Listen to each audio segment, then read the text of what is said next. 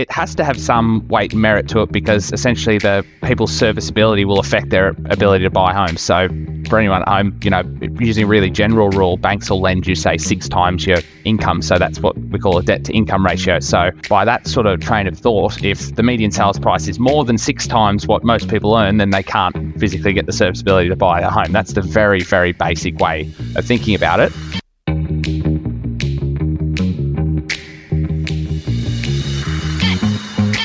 Hello and welcome. You're listening to Dashdot Insider, the only podcast that you need to listen to if you want to create a life of freedom, choice and abundance through property investing, because that's what we are all about. And joining me on today's episode is Sean Simpson. Sean has recently become the head of property at Dashdot, and we dig into some of the hidden secrets that are unfolding in the Australian property market right now. This is an episode jam-packed with insights, with stats, with numbers. We look at the history, we look at the future, we look at what is going on right now, and there's going to be some wild stuff in there that you will never hear anywhere else. So if you're interested in becoming a successful property investor and navigating the current property market in Australia, then you better wrap your listening gear around this episode. But before we get into it, make sure you share this episode, make sure you subscribe, make sure you engage with this content. It helps us to make better content for you, because it helps us to know what you like, and also helps us to get this fantastic information out to more people. Our goal is to help as many people as possible become successful property investors and live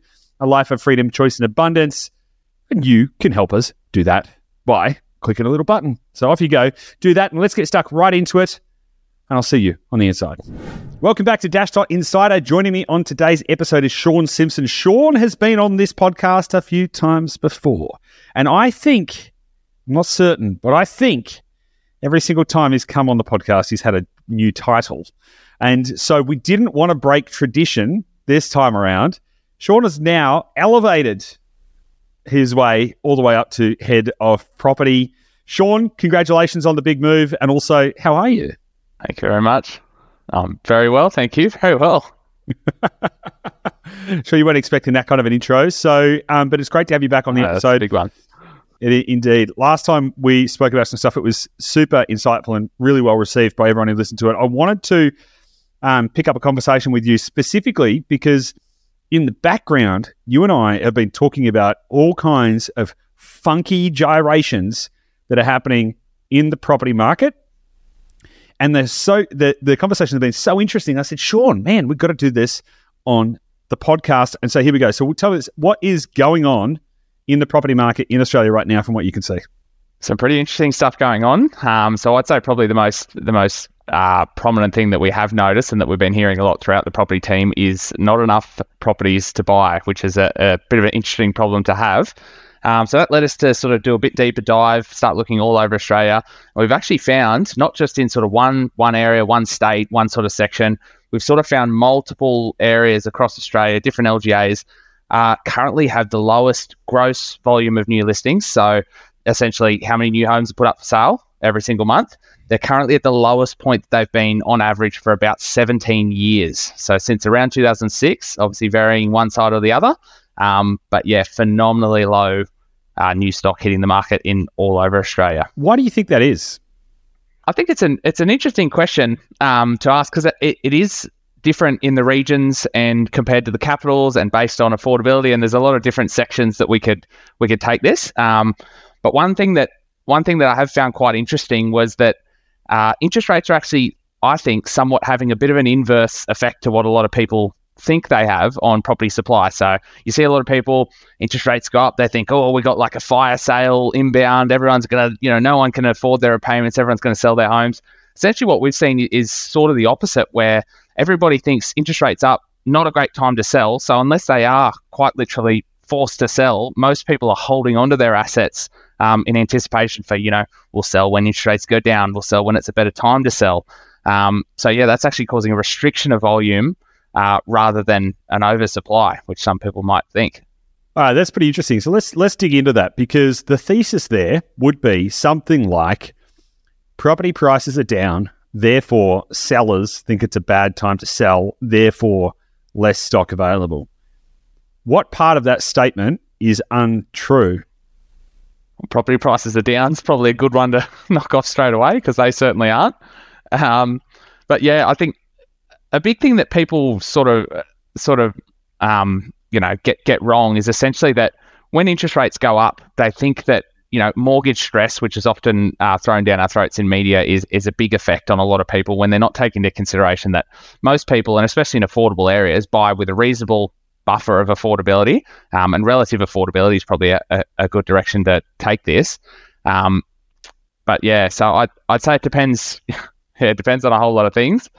Well, what I find what I what I find interesting though is that, like, the the presupposition is that yes, there'll be some kind of a fire sale, and then all of these people are going to start selling all their properties. And as interest rates go up, there should be more stock on the market because everyone's saying, we can't afford our houses. And so all this stock should be flooding onto the market. At the same time, people are going, we can't afford to buy houses because interest rates are up. And so therefore, what that, this is the kind of general thread, is that that kind of thing will happen, which would lead to an oversupply on the market, a lack of demand on the market, and property prices would crash. And that's what happens when interest rates rise. That's kind of the idea. However, as we've just pointed out, and we'll we'll clear, clarify it again, property prices haven't been going down. Even in places like Sydney, where property prices had been falling significantly, which, if anyone wants to go back a couple of years on this podcast, you'll hear me saying, as prices are going up in Sydney, I, I was saying, they are going to come down again significantly. Yet everyone got caught up in the craze and they thought that was the new normal. And lo and behold, they, you know, they stacked it again. So, but even even despite that, even as interest rates have been rising over the last, you know, continuing to rise over the last couple of months, prices even in Sydney have started to go up again. Now, let alone other areas, regional areas, other capital cities where prices have continued to rise consistently and steadily, even though interest rates have been rising. Nonetheless, Nonetheless, sellers, for some reason, think it's a bad time to sell. And you can only attribute that to media noise, media sentiment, all that kind of stuff, because pragmatically speaking, they're in, in many cases, in a place where the property prices are going up and demand is actually exceptionally high. So theoretically, it would be a great time to sell, yet at the same time, they're reducing their, cap- they're like, you know, they're holding their cards to their chest. What, what are your thoughts on that? Uh, No, I've got a, a great example of that. Like in a regional place in, in South Australia, we actually had an agent tell us it was it was really funny. It was like, you know, he had a listing that, that we're essentially going to buy off market, and they withdrew the listing uh, based on the fact that they'd been doing some of their own research and auction clearance rates are down, and like it's not a great time to sell, which, you know, more than likely we can point towards where headlines describing things that may have possibly been happening in super high M S P areas in major capitals, which actually prevented a seller in regional South Australia from selling in a market that that precise market I had a look at. It's got, um, currently it's got half the supply of properties that it did in two thousand, uh, uh, sorry, a quarter of what it did in two thousand nineteen and a half since, um, since two thousand twenty-one. And over that same time, um, demand's been up about fifteen percent. So by all metrics, an amazing time to sell. Um, but it's interesting how sort of media based on entirely different markets can sort of shape the uh, decisions of people in completely different areas. Yeah, it's fascinating, isn't it? It's really, it's really, really interesting because, yeah, there's like two, there's two two key parts of that that are interesting. That it's the lack of supply on the market, but then it's also that prices are proving over time to be counteractive to, or, you know, counter trending to uh, interest rate rises as well. So you mentioned relative affordability. What, what do you mean? What do you mean about that? Let, let's let's talk about that and what, what impact do you think that's having? Yeah, that's a really interesting way to to differentiate sort of where we've seen these patterns of dropping supply and where we've seen supply sort of stay the same, if not creep up a little bit. Um, so relative affordability can be figured out a whole lot of ways, and it's quite an interesting thing to think about. Um, so essentially what we're talking about there is, you know, basically household income or personal income or however you want to measure it against what a median M S P would be. So, you know, say... What is an M S P for those of for, for those people who don't work in property every single day? Do this every podcast, yeah. The um the median sales price, so essentially what a, a normal house would cost to buy in that area. So in terms of relative affordability, um, you could be seeing sort of places in major capitals where we've seen the supply stay about the same or potentially go up a little bit, generally really expensive places where people have stretched themselves quite significantly to get into a home. So their household income in comparison to what they had to pay for the home is quite high. So essentially they're, they're really pushing it to get in there. So those sort of people are the, are the most affected by by interest rate rises. So they would would in theory follow the trend of the whole, you know, fire sale, we can't afford it anymore, which is quite interesting. Actually, um, one of the members in our team lives in a, a quite central area of Brisbane, and she said it was funny. There hasn't been, you know, th- they're looking for homes in there at the moment, and there hasn't been too much getting around. And she said just the last two rate rises, all of a sudden, it's like everyone's just given up and gone, nah, had enough, too expensive, and put all this um, supply up. Whereas in, in contrast, in like more stock talking about on the market, has, is that, don't, just want to clarify. So yeah, yeah. All of a sudden, she la- said, all of a sudden, people have said, nah, had enough. That's the last interest rate rise. And you think, you know, when you when you're buying homes at two, three million dollars, the, the recent interest rate rises are not an insignificant amount of money on your repayments. Whereas sort of what we're talking about, which has the the inverse reaction, are places where the relative affordability is quite strong. So say the median household income might only be, you know, two thirds of what it is in central Sydney, but the house pr- house prices are an eighth, a tenth, you know, significantly lower. You might be able to buy a home for four hundred thousand dollars, five hundred thousand dollars, and the median household income is still, say, you know, fifteen hundred dollars a week or whatever the example is, um, that in those cases, people haven't stretched significantly to purchase the homes, and therefore they're not, as much as the headlines might say they're in mortgage stress or whatever it is, um, that they're, they're definitely not pushed the same as the people in those those higher priced areas. Yeah, I think people are going to consider um, discretionary spending as well. You know, like this whole idea that interest rates go up and the first thing people are going to do is start selling their house. I mean, it's just it's bonkers, you know, like I'm not suggesting that this is a good thing by even a long, long measure, but, you know, people will choose to forego other other things in their lives before they choose to forego their house. They will, they will buy the cheaper brand of coffee. They will stop going out to the movies. They'll stop having takeaways. Sorry, no holidays this year. I've just sold you know. my boat. So, you just sold your yeah. boat. I've, I've for, just sold just ask, it last weekend. Is it, that, I, is it for that reason, or t- let's dig into that? It's interesting. No, not not for that. Not for that reason. But the funny thing is, sort of looking at, at boats as our like perfect example, discretionary spending. Like for, for the listeners at home, I live, live up in Cairns, so it's a bit of a playground up here. But it's funny over over COVID, dirt bikes, jet skis, boats, like discretionary spending with all this money sloshing around in the economy was must have been just through the roof. And that's somewhere where you sort of are seeing a fire sale at the moment. Not this podcast is about supply and demand of jet skis in Cairns, but yeah, it's interesting that that is definitely the first thing that people forego. They start to sell, you know, there's plenty of other levers like that they could pull well before they go, you know, give up the house and home sort of thing.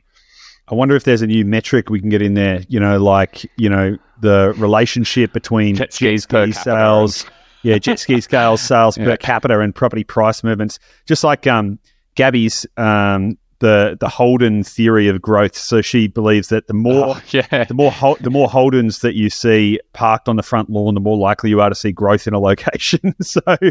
so maybe there's a relationship yeah. between jet skis. We've got a few jokes like that. yeah, yeah, yeah, indeed. Yeah, indeed. Like the old lounge on the lounge on the front veranda is another good one. That's, I do. It's a good man, sign. That's a screamer. If I see a lounge yeah. on the on the on the front porch, I'm like dollar signs. Let's go. So, perfect. Okay, cool. So, so relative affordability. So, um, just make sure we kind of stitch that up. We're basically talking about the capability of people on a, you know, location specific assessment, their capability to afford the the in, to afford to afford the properties, right? Be it, be it rent or mortgage. So, we're talking about basically median income versus median sales prices being the measure, and how have you seen that play out in those locations? Like, have you seen sort of any localized distribution of this kind of theory?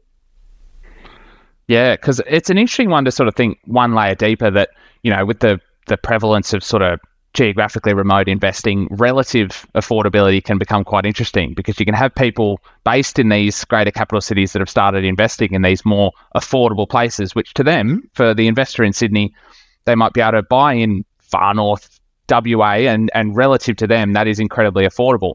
But then something you have to consider is for far north W A, the uh, people in the, the main pool of buyers is going to be local people, people, in which case, if they're moving from the not so great side of town to the other side of town, and they're going from three hundred fifty thousand dollars to four hundred fifty thousand dollars, their relative affordability for that home, and if they're the single buyer pool for it, is is far less than the, the investor from over in Sydney. So it's very interesting to sort of think about, yeah, the, the relative side of that, and then where the demand's going to come from in the end. But yeah, sort of something that we are seeing within the same L G As, which is is sort of the, the intra L G A migration, is that, yeah, with these interest rates, we are sort of seeing uh, within the same within the same L G A, different suburbs performing quite differently. So you might get a suburb that's a little bit more of the swankier part of town, and in in regards to that, it is a little bit relatively less affordable for people that have already lived in that L G A. That might starting that might be starting to perform a little bit worse on on sort of standard metrics, supply, demand, vacancy rates, so on and so forth. And places where, say, the rents, the M S P are below the median of the area of the whole L G A, they're starting to perform a little bit stronger. So you are sort of seeing people not only relocating across Australia, but also relocating within the same L G A, which I believe is actually a, probably a stronger driver um, than the all over Australia migration. Uh, yeah, pushing to those sort of a little bit more affordable places within the same L G A. Why do you think that that is a stronger driver than interstate migration? I think this is an interesting one. It depends where you're looking. So I think I said this once before on the um on the podcast, but if you're looking at, say, let's just pull a, a Newcastle or a Wollongong or something like that, you can associate the relative affordability based on people in Sydney to move to Newcastle or Wollongong, because for them, that's not a crazy, crazy move. But if you're going to invest in, let's say, Alice Springs, you want to invest in, and you say, that is a great investment because relative to me in Sydney on three hundred thousand dollars, that's incredibly affordable. You're, you're missing a huge piece of where a great deal of the demand, especially for renters, is going to come from, because you can't take the whole of Australia's median income and say relative to that, it's very, very affordable, because it's not everyone in Australia that's going to move there and live there and live in your rental at the end of the day.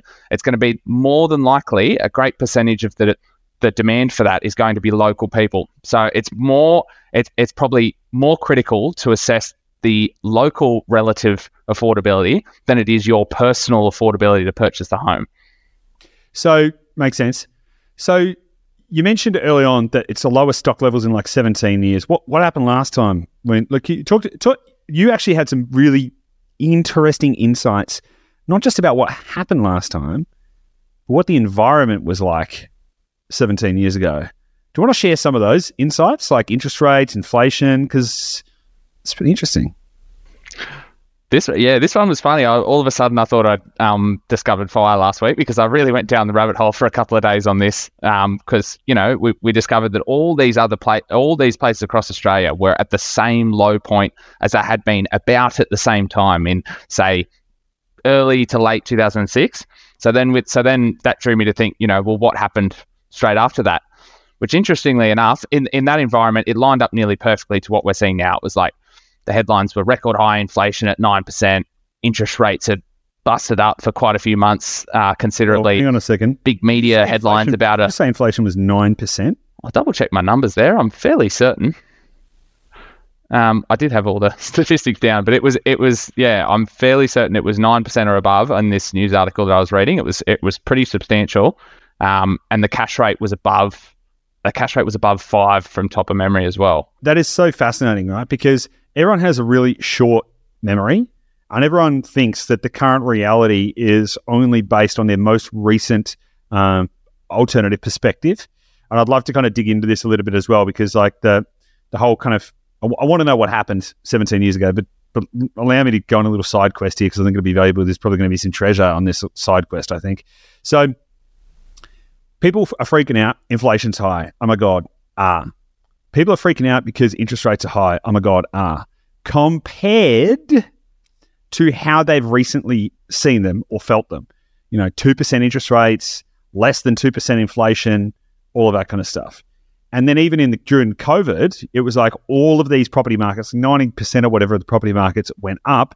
So therefore, people normalized that the whole thing moves in one way, you know, in one kind of homogenized way. In fact, normalizing rather than normalizing the fact that generally that never happens. In fact, that's a freakish occurrence.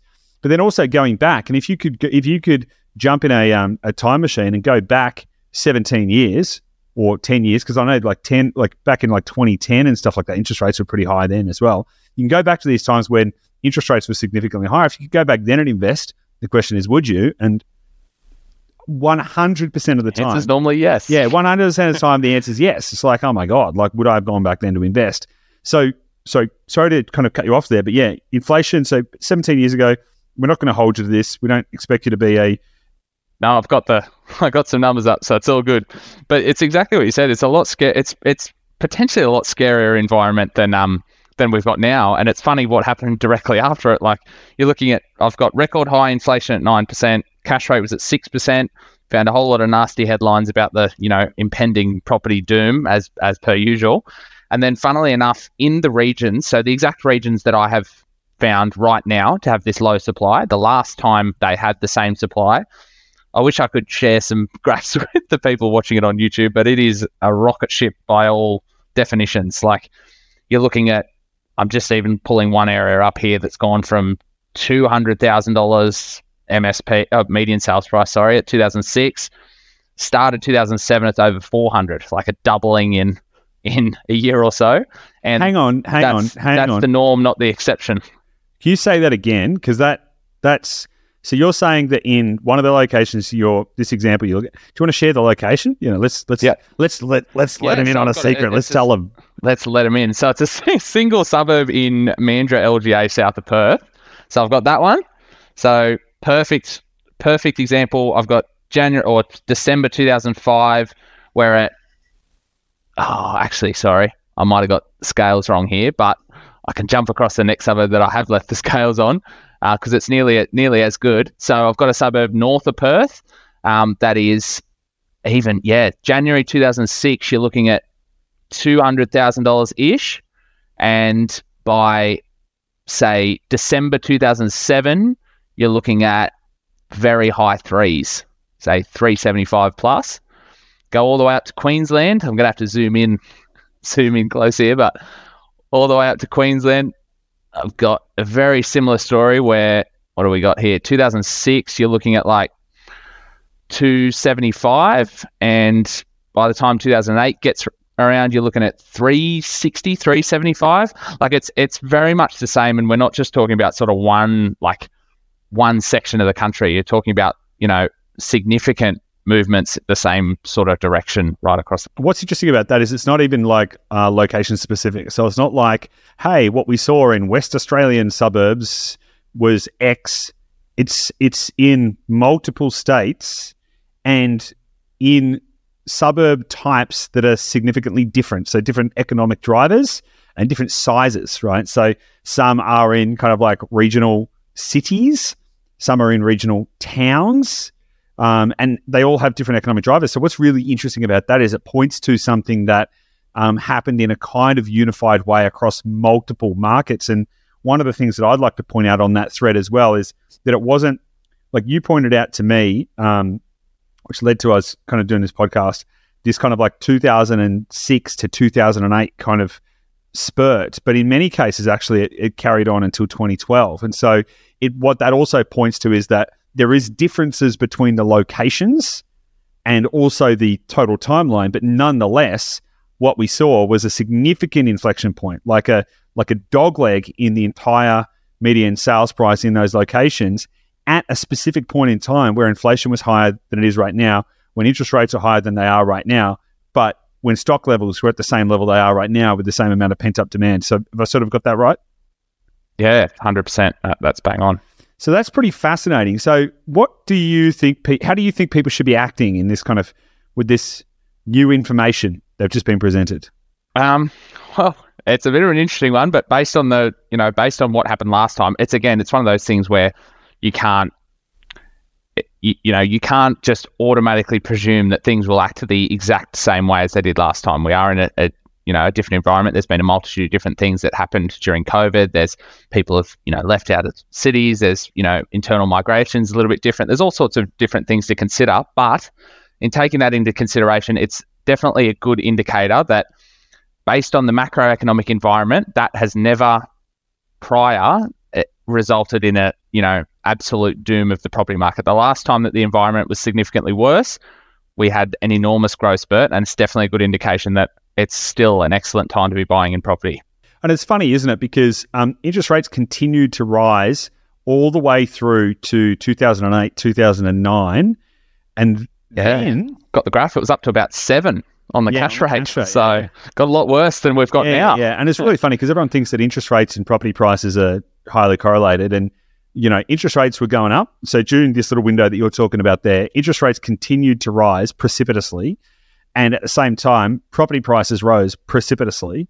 Then the G F C hit, And then um, because of the financial crisis, they dumped the cash rate in order to stimulate the economy. So interest rates went through the floor, just like, I can't remember, like multiple percent, whole percentages down in the space of like twelve months. At the same time, property prices took a dip, which is interesting, right? Because what that actually points to is it's got nothing to do with the interest rates. It's got a hell of a lot more to do with things like consumer confidence and supply and demand and population and, you know, like any number of sixty other factors that we've got built into the models. So what do you think, um, what do you think is driving some of these locations that you can see? Do you think it's just a supply issue? Do you think it's just like there's not enough stock on the market, or do you think there's underlying other underlying drivers? Um, I think it, it depends on the area. I think probably one one interesting thing that we have seen is, like you said, COVID was such a macroeconomic unifying kind of event where all of a sudden a lot of markets in Australia started performing very, very similarly to different extents. Um, whereas now what you're seeing is all the different, or especially what I'm seeing, is all the different areas, because we buy all across Australia, are starting to perform a little bit differently. So they're breaking away from that. You know, if you're looking at a graph, you can see COVID virtually the same to different extents in every single area. And now off the back end of that, you're starting to see them all move differently. So it could be different drivers for different places. But um, yeah, if I was just going to pull examples, like there's interesting places where, you know, the exodus to affordable lifestyle is still a huge driver. Like, you know, I know Queensland immigration statistics have been through the roof. So that's causing, you know, demand to stay really strong while supply, like we mentioned, is really low. That might be be one thing. And then, you know, on the other side of the country, it might be an entirely different driver. But that's where it's quite interesting, where, you know, we're definitely coming into a time where, although interest rates is the big news in, in the sort of macroeconomic environment, a lot of the sort of intrinsic L G A-based drivers are sort of definitely taking the, the driver's seat. Yeah. And what do you think, what do you think some of those kind of core drivers are? Like, do, do you think it's just, you know, we've talked about affordability, right? And so do you think people are just moving where it's cheap because that's where they can afford to be? Or do you think it's kind of more like, if you if you think about the kind of holy trinity of location selection, so lifestyle, jobs, and affordability, do you think affordability is the core driver, or do you th- still think it's other things like lifestyle, or do you think it's other things like, you know, jobs and um, economic opportunity? What do you think? What do you believe is kind of underpinning most of the demand?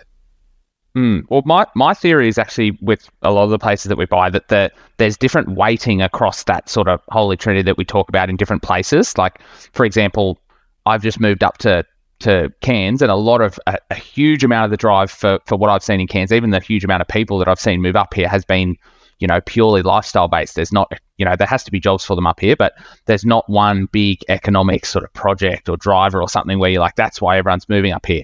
Whereas, you know, in a in a complete different example, if you're looking over in Western Australia, down south, there's a huge amount of investment into there.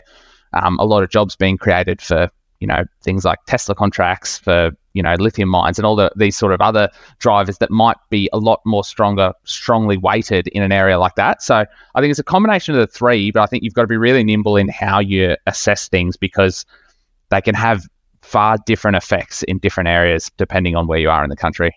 Going back to relative affordability, more specifically, I kind of want to like dial in a little bit on um, localized affordability, more specifically um, median wages, right? So what are you, what are your thoughts around the idea that prices will move in concert with the change in median salaries in a location? Do you think that's got any weight to it? It's It's an interesting argument, because it has to have some weight and merit to it, because essentially the um, people's serviceability will affect their ability to buy homes. So for anyone at home, you know, using a really general rule, banks will lend you, say, six times your your income. So that's what we call a debt to income ratio. So by that by that sort of train of thought, if the median sales price is more than six times what most people earn, then they can't physically get the serviceability to buy a home. That's the very, very basic way of thinking about it.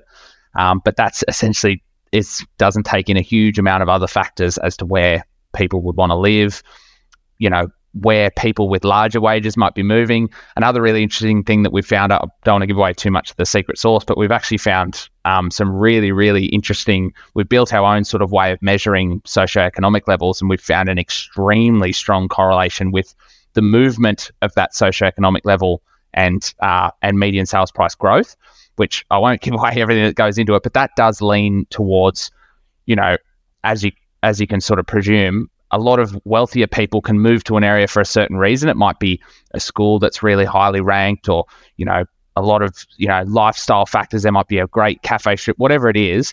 People can start to flock to that area with higher incomes. They can start to put through uh, larger building approvals for high high cost renovations, which will start to bring values up, and that can start to have dramatic effects on on median sales price. So I think there's an awful lot that goes into it, but there's definitely merit to the um to the argument that that the movement of wages and, and salary and household income does have an effect to people's access to the properties of that area. Looking forward at where you think things are going, do you think that we're going to continue to see, um, you know, the same types of locations continuing to perform well over the next twelve to twenty-four months?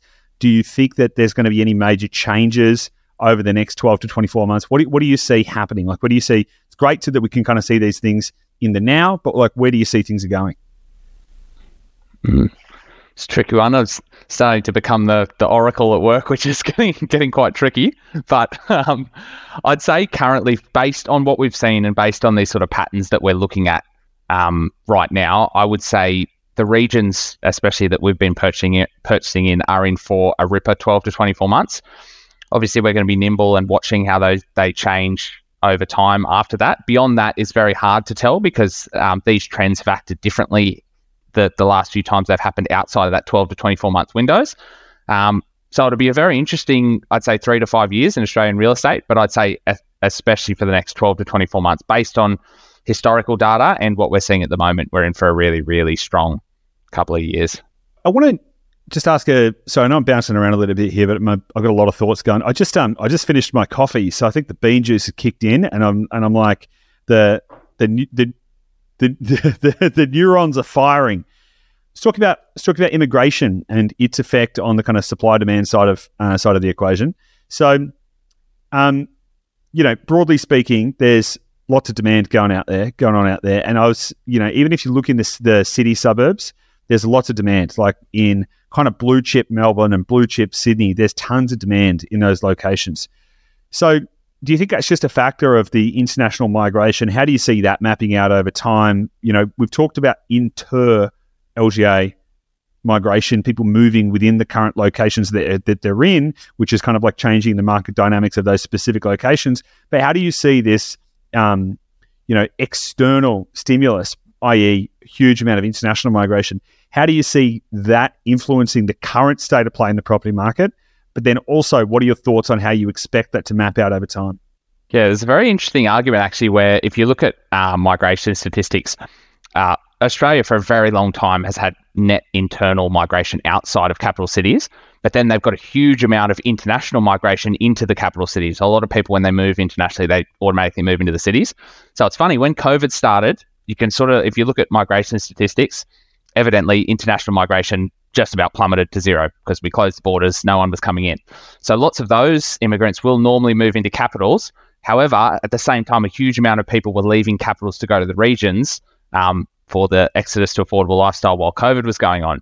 So there is an argument that that is what caused the regions to outperform the capitals so well over the last, you know, couple of years since since pre-COVID, which is an interesting argument to to um to make, and I'm sure it has a reasonable effect. How much effect it had is is you know something that would be very, very hard to measure. But now we're sort of seeing, as we come out of that area, um you know net internal migration is still moving away from the capitals, and there's a hell of a lot of people moving to Queensland apparently for the sun as well. But now the international migration has turned right back up to sort of you know higher than it was pre-COVID levels. So that's probably what's you know driving the strong continued performance in the capitals now coming out of COVID. Um, how that'll affect capitals versus regions over the next twelve, twenty-four, thirty-six months will be be quite interesting. Um, but yeah, I think it's quite an interesting argument, the weighting between you know where Australians are moving within Australia and then where people from international tend to move within Australia as well, and how that affects property demand. Yeah, I love it. And Uh, I'm just looking at one of our notes that we've got written here, and I want to kind of shift that. I think that's a really interesting point, by the way, just to kind of close off and not to just jump completely to another topic. I, I strongly agree with you. T- like what we'll tend to see is people kind of flowing into the capitals and then kind of pushing out to the regions, which kind of does lead on to the next point. It's around the whole idea of working remotely, work from home. I mean, for those of you who are listening to this and don't know, Dashdot is a one hundred percent work from anywhere company. We have our team working from wherever the hell they want to live, anywhere in the world, and um, it's great. But that is an example of people being able to work where they want to be versus where they need to be. How do you see that changing the dynamic around the idea that growth operates in a concentric circle from capital cities? Because it used to be the idea that, like, you know, the C B D was the hub of activity. Everyone would go into the city to work. And so therefore, value was created from the center outwards, and value would radiate in this kind of ring. And so this whole idea of, like, inner ring city suburbs were the place to be. How do you see that changing now? What are your thoughts around that? Yeah, to be fair, I think that's that has been tipped on its head, and I'll give it a few few examples. But funnily enough, that was my whole investment thesis before I started with Dashdot. I thought, you know, my first two two sort of developments and so on that I did were buy the biggest block of dirt as close to the middle of the town as possible where I live. That was my whole thing, and it worked great at the time. But coming out of that, you know, a, a great example that I'd like to use in a bigger center, say where I am now. And this is sort of diving a little bit more into the commercial side, but I think people think it's quite interesting. Um, a lot of people are able to work remotely. That means that these sort of fringe C B D suburbs that traditionally a lot of their values derive from being so close to the, the P G U or the point of greatest utility, you know, and getting that ripple effect out from the C B D was where they derived a lot of their value. With work from home now, in these larger centers, you're starting to see the nicer sort of, not remote, but say half hour from C B D suburbs where I am now performing really, really well. And another really interesting thing that I think shows this is that um, vacancy rates in like s- standard retail in the middle of a C B D, so say where I am now, are reasonably high and increasing, whereas the performance of like strip retail out in these nicer suburbs has been really, really strong. So very, very low vacancies. You know, the, the little cafes out in the suburbs with a little friendly grocer and, you know, the fish and chip shop are performing great because all these people are wanting to work from home out in the nice suburbs where they can get a big house and a big block, but they still want to go and get their coffee in the morning, but they don't have to trudge all the way in the C B D and buy their coffee in these sort of C B D places. So I think that is is varying depending where you are. You know, if you're in a substantially regional area where you can run from one side of the town to the other, what I'm saying might be a little bit less less relevant. But in these bigger centers, you're definitely seeing a um a push outwards from the P T U and from the point of greatest utility. Sorry, I'm using the old acronyms again. Um, but yeah, so that that's definitely sort of tips the the traditional kind of um, expansion from the C B D theory on its head, I think. That's so interesting. You know what? That's that's also really interesting from a like a socio, um, like psychographic kind of uh, element as well, because what that's kind of pointing to is like, more small businesses that are localized in smaller communities. So it's actually kind of pushes to more uh, that kind of community nature of things, which when you think about working remote and working digitally and all that kind of stuff, you can naturally start to build this idea that everyone is just, you know, disparately spread around the country uh, working on their laptops. But actually what you can, what, what this kind of points to is potentially a renormalization of localized communities because people aren't diver- di- diverting their attention to these kind of more centralized C B D-based hubs, which I think actually sounds great. I mean, that sounds awesome to me because I, yeah, I love going to places and, you know, being a, even though I move around quite a lot, but like, you know, building up some locality and, you know, actually contributing to your local community and being part of that community. I think it's an awesome thing. And I think it also points to a kind of more entrepreneurial shift Uh, potentially in our in our society too. I, I I think that sounds great. Also points to a really really interesting opportunity in um in you know small strip uh, co- uh commercial as well. Yeah, and it, it also probably substantiates the a little bit more of the argument I made before, where intra L G A migration can be a stronger driver than inter L G A migration, because we can quite often think you know people are moving for affordability and if uh, affordability and lifestyle, and if Broome in W A is the best affordability and lifestyle. It's like everyone from Sydney is going to go to Broome. That doesn't necessarily, that's an extreme example, but that's not necessarily the case. Whereas, say, in Cairns, if you were living in the middle of the city, there could be a huge amount of people that were in the city because it's close to the city and it has all those benefits, who might then move to a suburb that's twenty-five minutes from the city. They get one thousand square metres for the same price, and that's caught, that's a, a far greater amount of demand for both rentals and, or especially rentals, I believe, but rentals and owner-occupied homes um, than, say, people from Sydney moving to Cairns, which is a far greater hurdle to jump over. Love it. Sean, this has been awesome. Have you got any final tips for people who might be thinking about investing in the current environment? No, I think I've I've given away all the secret sauce, so we'll leave it at that. Awesome. Sean, thank you so much. Always love having you on. Great insights as per usual. Appreciate everything. Appreciate everything you do. See you on the next one. Thanks so much.